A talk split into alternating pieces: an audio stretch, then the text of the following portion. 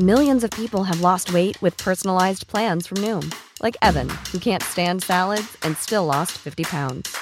Salads, generally, for most people, are the easy button, right? For me, that wasn't an option. I never really was a salad guy. That's just not who I am. But Noom worked for me. Get your personalized plan today at Noom.com.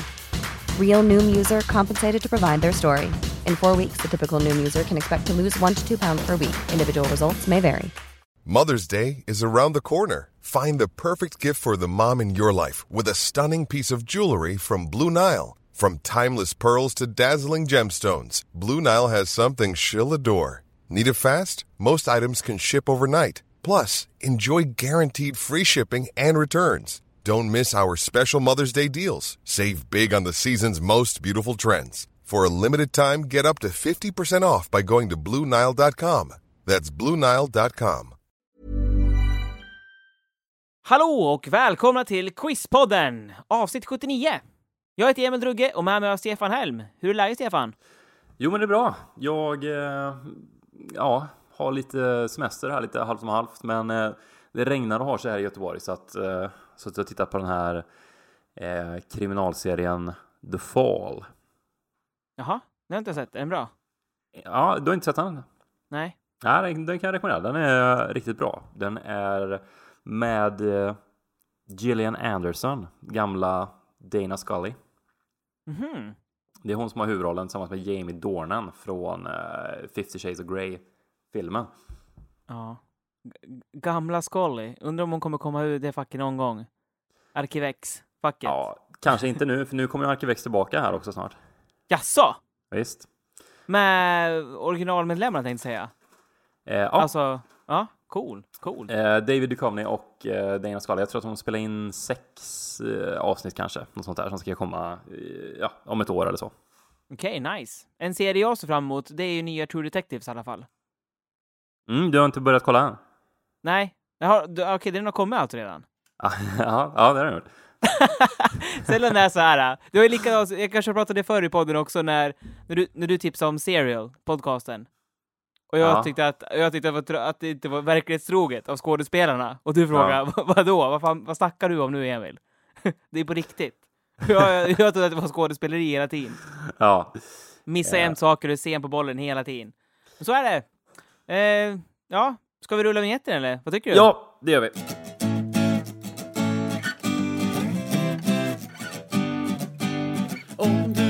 Har en fråga du undrar över, väntan över, här är allt du behöver. Ja, en podcast med Emil och Stefan i spetsen. Välkommen till Quizpodden!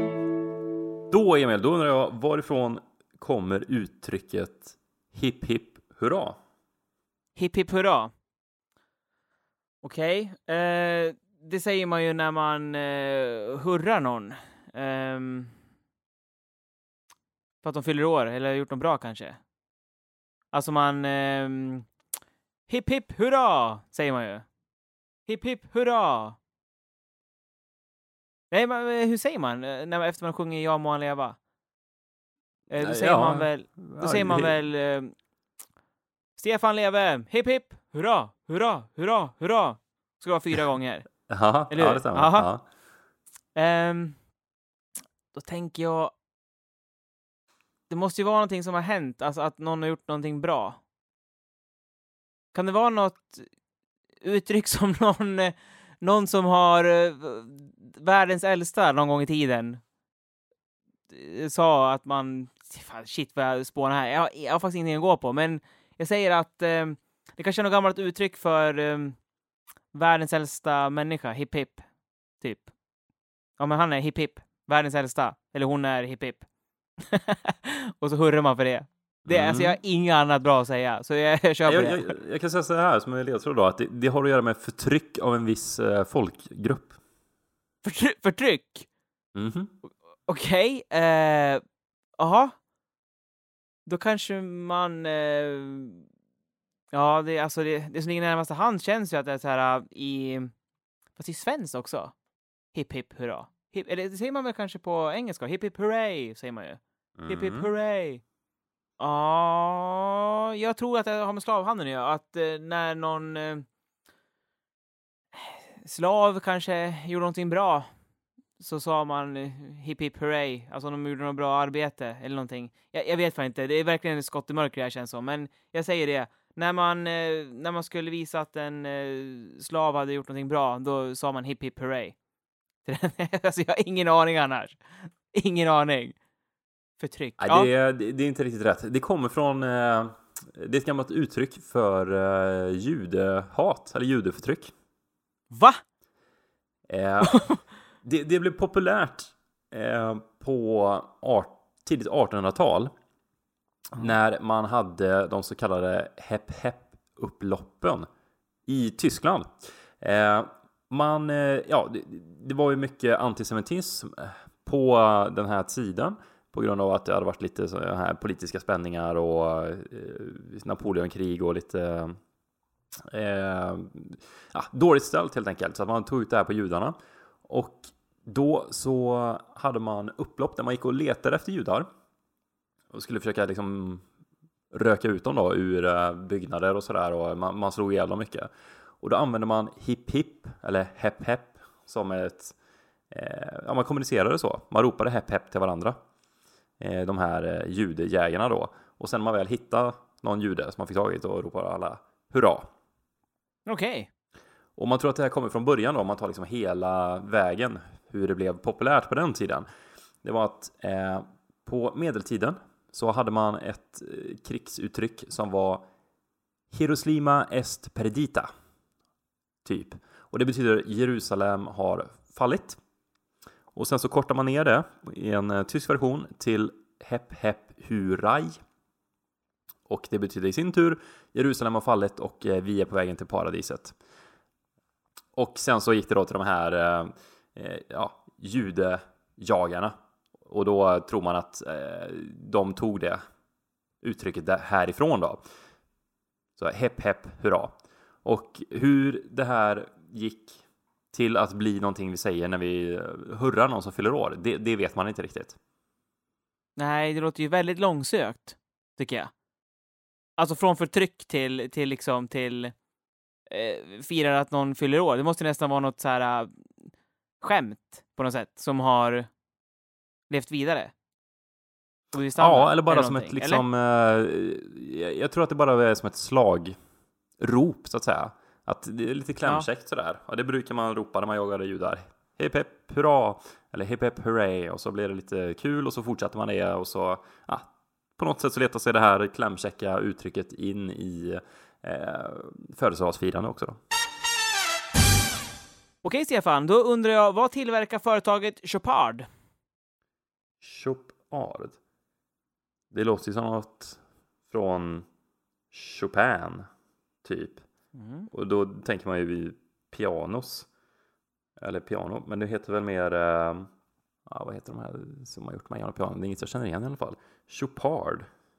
Mm. Chopin. Cho... Shi... Shish kebab. Cho- Chopard. Kan få en liten ledtråd kanske? Ja, gärna. De har gjort någonting som är eh, världens dyraste utav någonting och eh, priset på den är 167 miljoner kronor. Mhm. Jag vet inte om det kanske är någon ledtråd, men Ja, det är ju någonting eh, väldigt dyrt då. jag säga. ja, ja det är Ehm, relativt. Det är relativt. Det kan inte vara så att de gör frimärken eller sådär. Nej, jag har egentligen ingenting att gå på här, men Chopard, ja, jag tänker att är de... Ett förlag kanske, ett bokförlag. De kanske gör böcker. Ja, nej, det är fel. De gör klockor. Ah, okej. Jajamän. Och eh, världens dyraste klocka är alltså en sån här Chopard-klocka.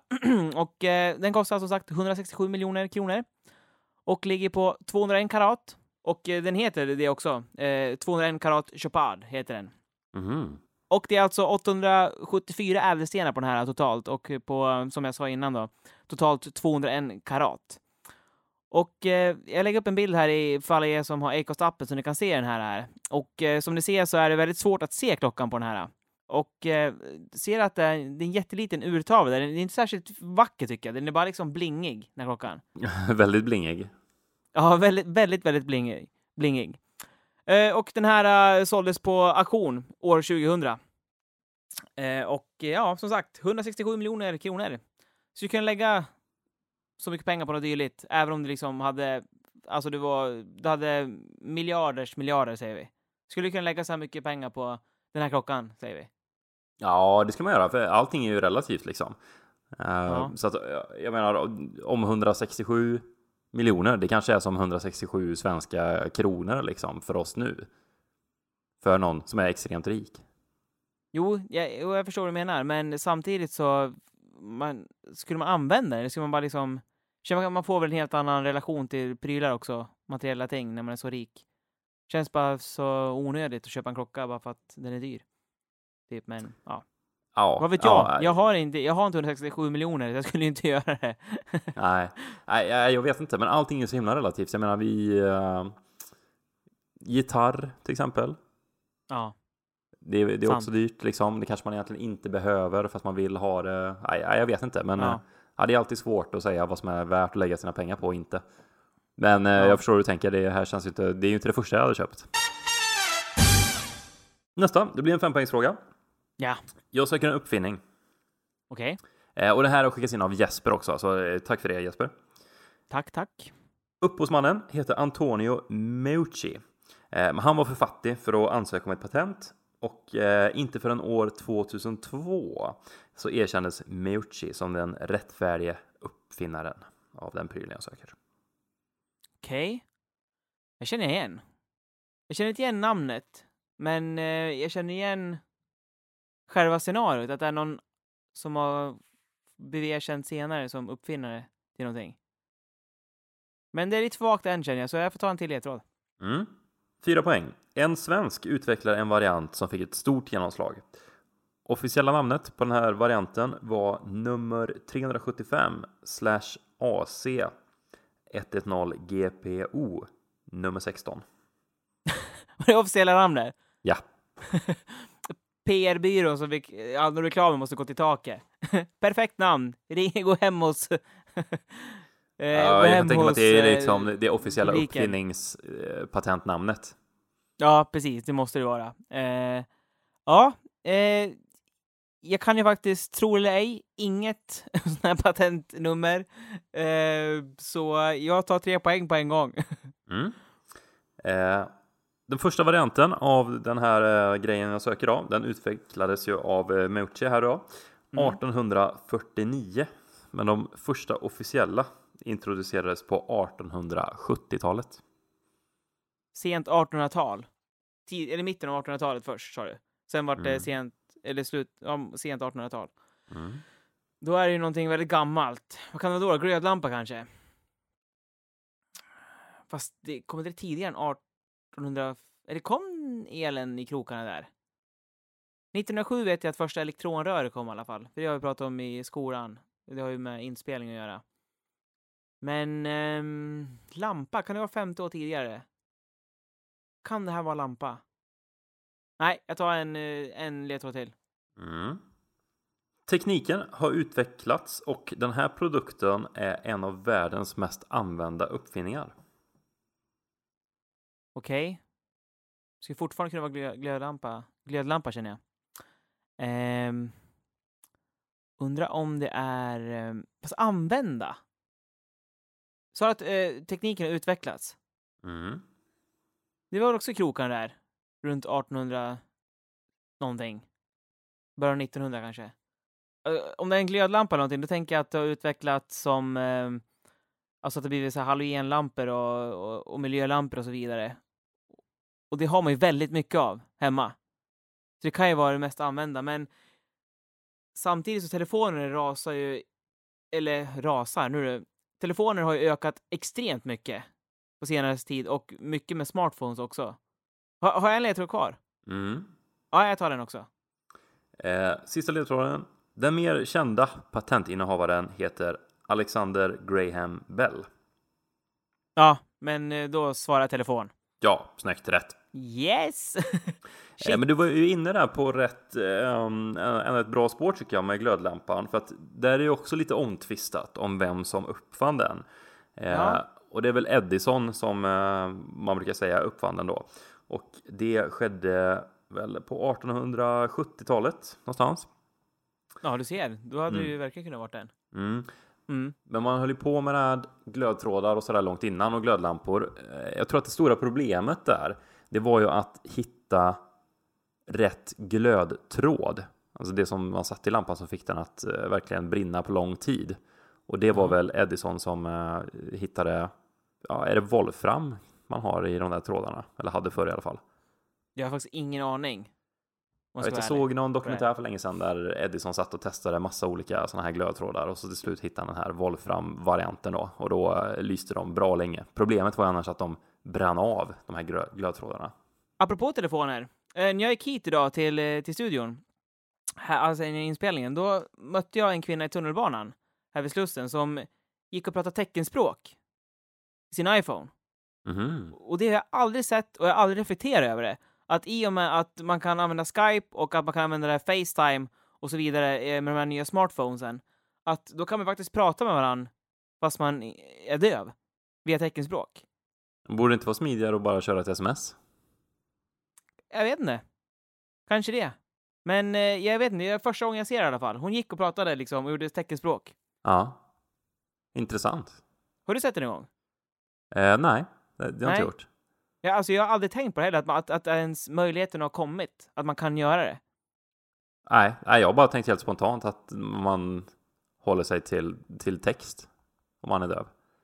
Ja, men det är väl kanske för att man är liksom... Alltså det är, det är väl förmodligen okunskap från eh, oss att man inte tänker på det. Att för det måste ju också ha... Det måste bli mer flyt att prata teckenspråk med någon, om, man, om det är det som man pratar, än att skriva sms. För jag, Tror, jag är tror du för- det? Det tror jag. Jag tror, Alltså, tror jag får- att det är smidigare att skriva ett eh, sms. Varför tror du det för? Alltså det är ju... Du behöver bara eh, en hand. Ja. Du har en hand fri. Om du ska ringa och gå som där i tunnelbanan, då måste du ha telefonen i ena och så göra tecknen med den andra handen. Ja, jo, okej, ja, kanske så. Men eh, alltså, du kan ju samtidigt så kan du prata och gå samtidigt också och kolla rakt fram. Du kan ju göra tecknen fast du inte ser tecknen eller kolla på själva skärmen. Det kan du inte göra om du ska skriva. Då måste du kolla vad du gör. Ja, men du, det måste, eh, du måste ju se vad den andra svarar. Ja, det rätt i. Man kanske inte vill bli avbruten så man bara kollar upp och man får fortsätter göra teckenspråk. men, jag tänker att, men jag tänker att eh, jag föredrar till exempel att prata med någon en, istället för sms. För jag gör bara det av någon jävla anledning. Jag vet inte varför. Men Mm. jag tänker det är samma sak med de som är döva. De kanske föredrar att hålla ett vanligt samtal. Men ja, vad vet jag? Jag är inte döv. Än. Okej, jag söker en sport. Mm. På fem poäng. Världsrekordet hålls av Charlotte Dujardin från England och är en OS-gren. Mm. En kvinna.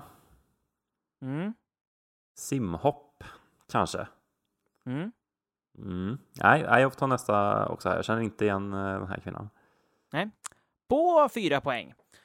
Några kända utövare inom den här sporten är Jan Brink från Sverige, Ulla Håkansson också från Sverige och Nicole Upphoff från Tyskland. Ja, ingen av dem ringer någon klocka direkt. Brink där eh, var ju en gammal skidåkare. Eh, han var väl eh, Vasaloppet här nu senast, eller för några år sedan i alla fall.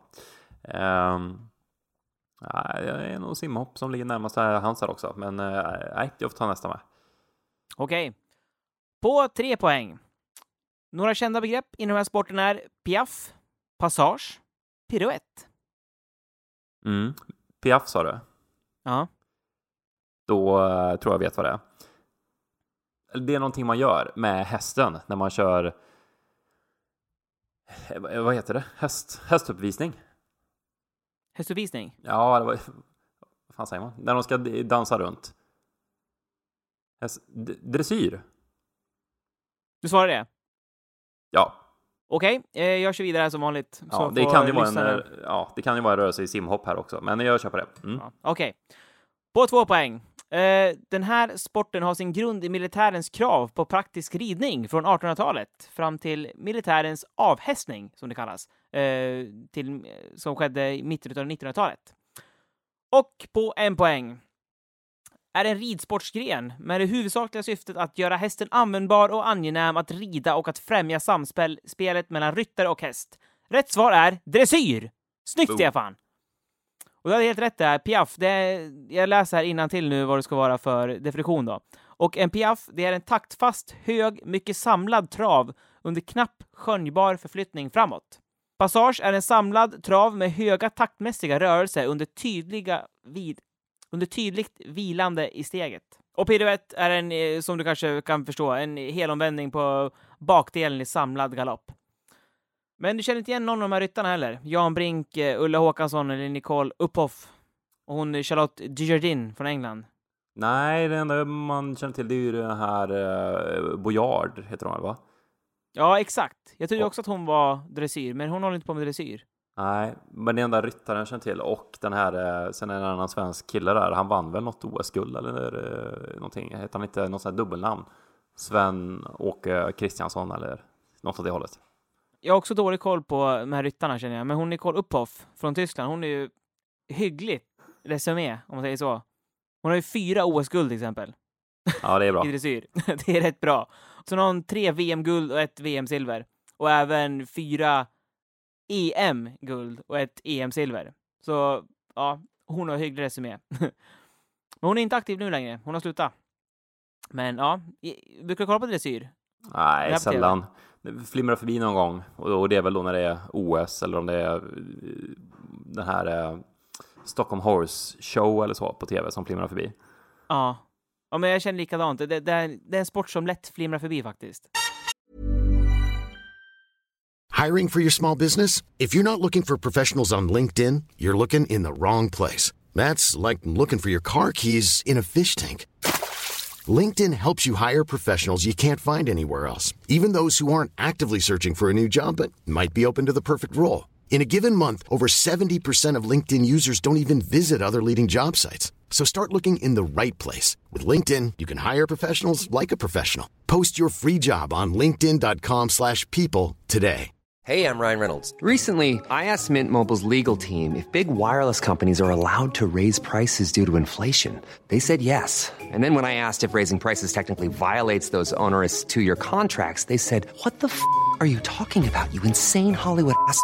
So to recap, we're cutting the price of Mint Unlimited from $30 a month to just $15 a month. Give it a try at mintmobile.com slash switch. $45 up front for three months plus taxes and fees. Promoting for new customers for limited time. Unlimited more than 40 gigabytes per month. Slows. Full terms at mintmobile.com.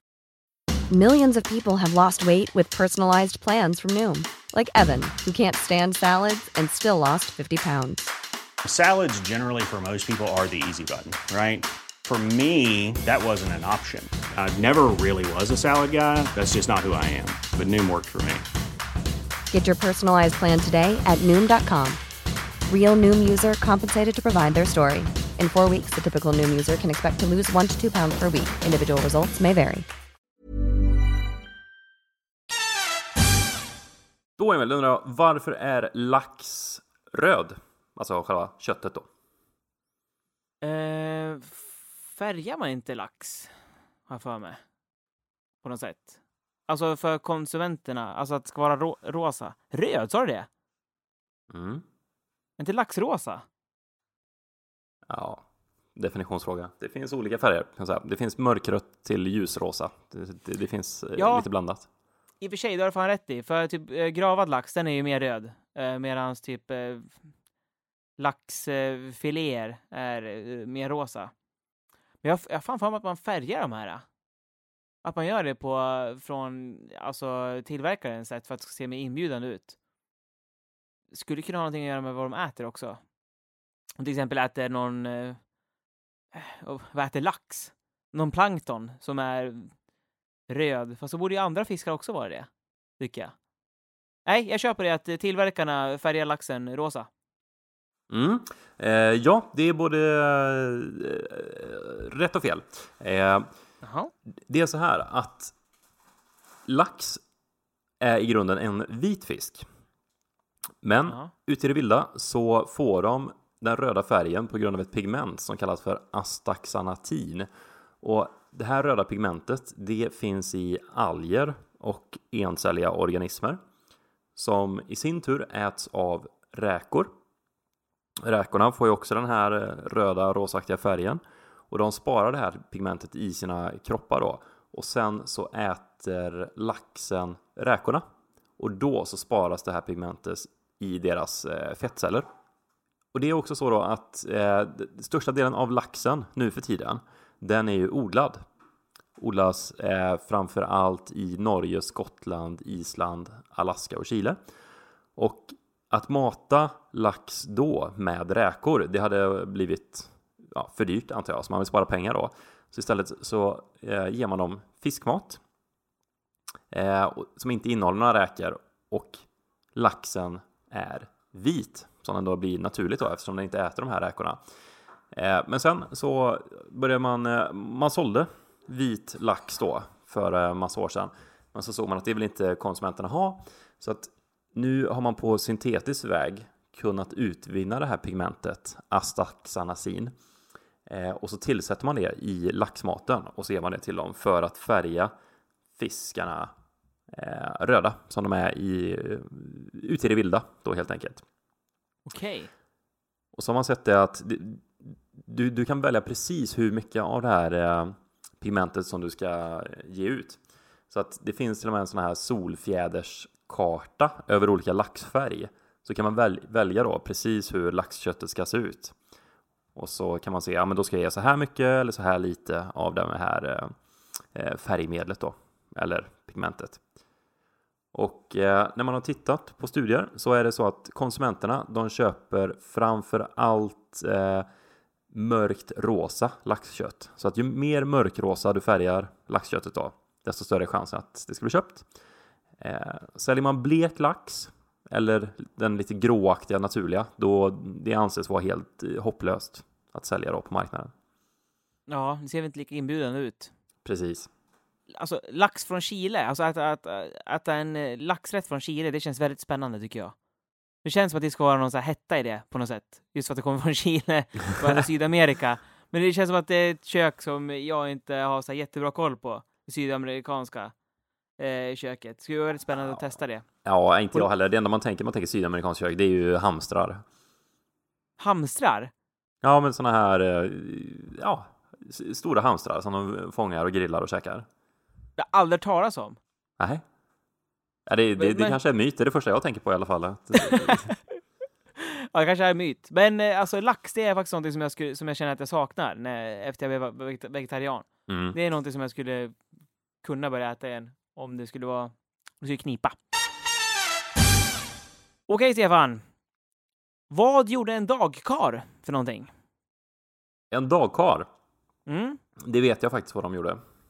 Eller, nej, det vet jag inte, men jag vet vad det var för typ av yrke. Det var någon man anställde Aha. för en dag. Som, och jag antar att det vanligaste var att man var typ, eh, vad, vad fan heter det, dräng. Man hyrde någon för en dag. Ja, det är helt rätt faktiskt. Eh, man jobbar för dagsersättning eh, och, och som du säger, dräng eller typ gruvarbetare kunde det vara. Så ofta så tunga jobb som skulle göras. Just det. Lite som man hämtar mexikaner nu i USA, man bara åker ut på gränsen här vid New Mexico. Och så ja, säger man liksom, ja, fyra stycken, ni ska bygga ett skjul och så får de hoppa på pickupen och så åker man iväg och så bygger man upp det där. Ja, exakt. Och även lite grann som eh, bemanningsbranschen fungerar nu, fast på ett mer organiserat sätt under uppsikt utav eh, liksom facken och så. Så är det ju så att då blir man ju uthyrd dag för dag eller vecka för vecka. Fast man har en fast ersättning då. Det är på helt andra premisser. Men du förstår vad jag menar. Mm. Så man kan säga att du och jag har varit dagkarar en gång i tiden, när vi jobbade på Manpower. Exakt. Ja, och eh, därmed så är dagens avsnitt slut, Stefan. Slutade 4-3 till dig. Ja, härligt. Tack eh, för att ni har lyssnat. Ja, tack för att ni har lyssnat. Och eh, vi hörs igen på söndag. Då kommer nästa avsnitt av Quizpodden. Nummer 80, Stefan. Det är nummer 80. Ja, det är... Ja, vi närmar oss eh, 100-strecket. Ja, med stormsteg. Och vi har sagt, vi håller fortfarande på klurar vad vi ska göra då riktigt. Vi får se vad det blir. Tills dess, så se upp med att käka astaxanatin, för då kan du bli röd. Och det finns nämligen mycket i tomater och morötter. Jaha. Har nice. du sett det? Någon, eh, något barn som blir eh, gult någon gång för att de äter för mycket morötter? Ja, det är... Ja. Ja, det kan ju se lustigt ut. Det är samma pigment som okay. eh, fiskarna. Se upp med det. Ha det gött. Hej! Hej!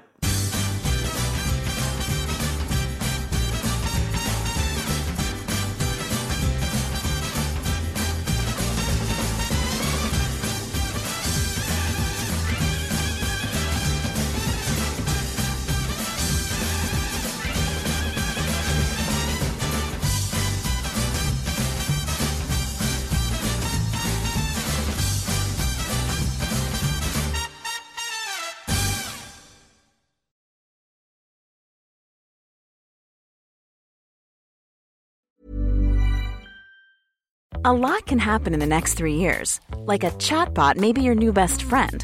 But what won't change? Needing health insurance. United Healthcare Tri Term Medical Plans are available for these changing times. Underwritten by Golden Rule Insurance Company, they offer budget friendly, flexible coverage for people who are in between jobs or missed open enrollment. The plans last nearly three years in some states, with access to a nationwide network of doctors and hospitals. So, for whatever tomorrow brings, United Healthcare Tri Term Medical Plans may be for you. Learn more at uh1.com. Planning for your next trip? Elevate your travel style with Quince. Quince has all the jet setting essentials you'll want for your next getaway, like European linen, premium luggage options, buttery soft Italian leather bags, and so much more. And is all priced at 50 to 80% less than similar brands. Plus, Quince only works with factories that use safe and ethical manufacturing practices. Pack your bags with high-quality essentials you'll be wearing for vacations to come with Quince. Go to quince.com/pack for free shipping and 365-day returns.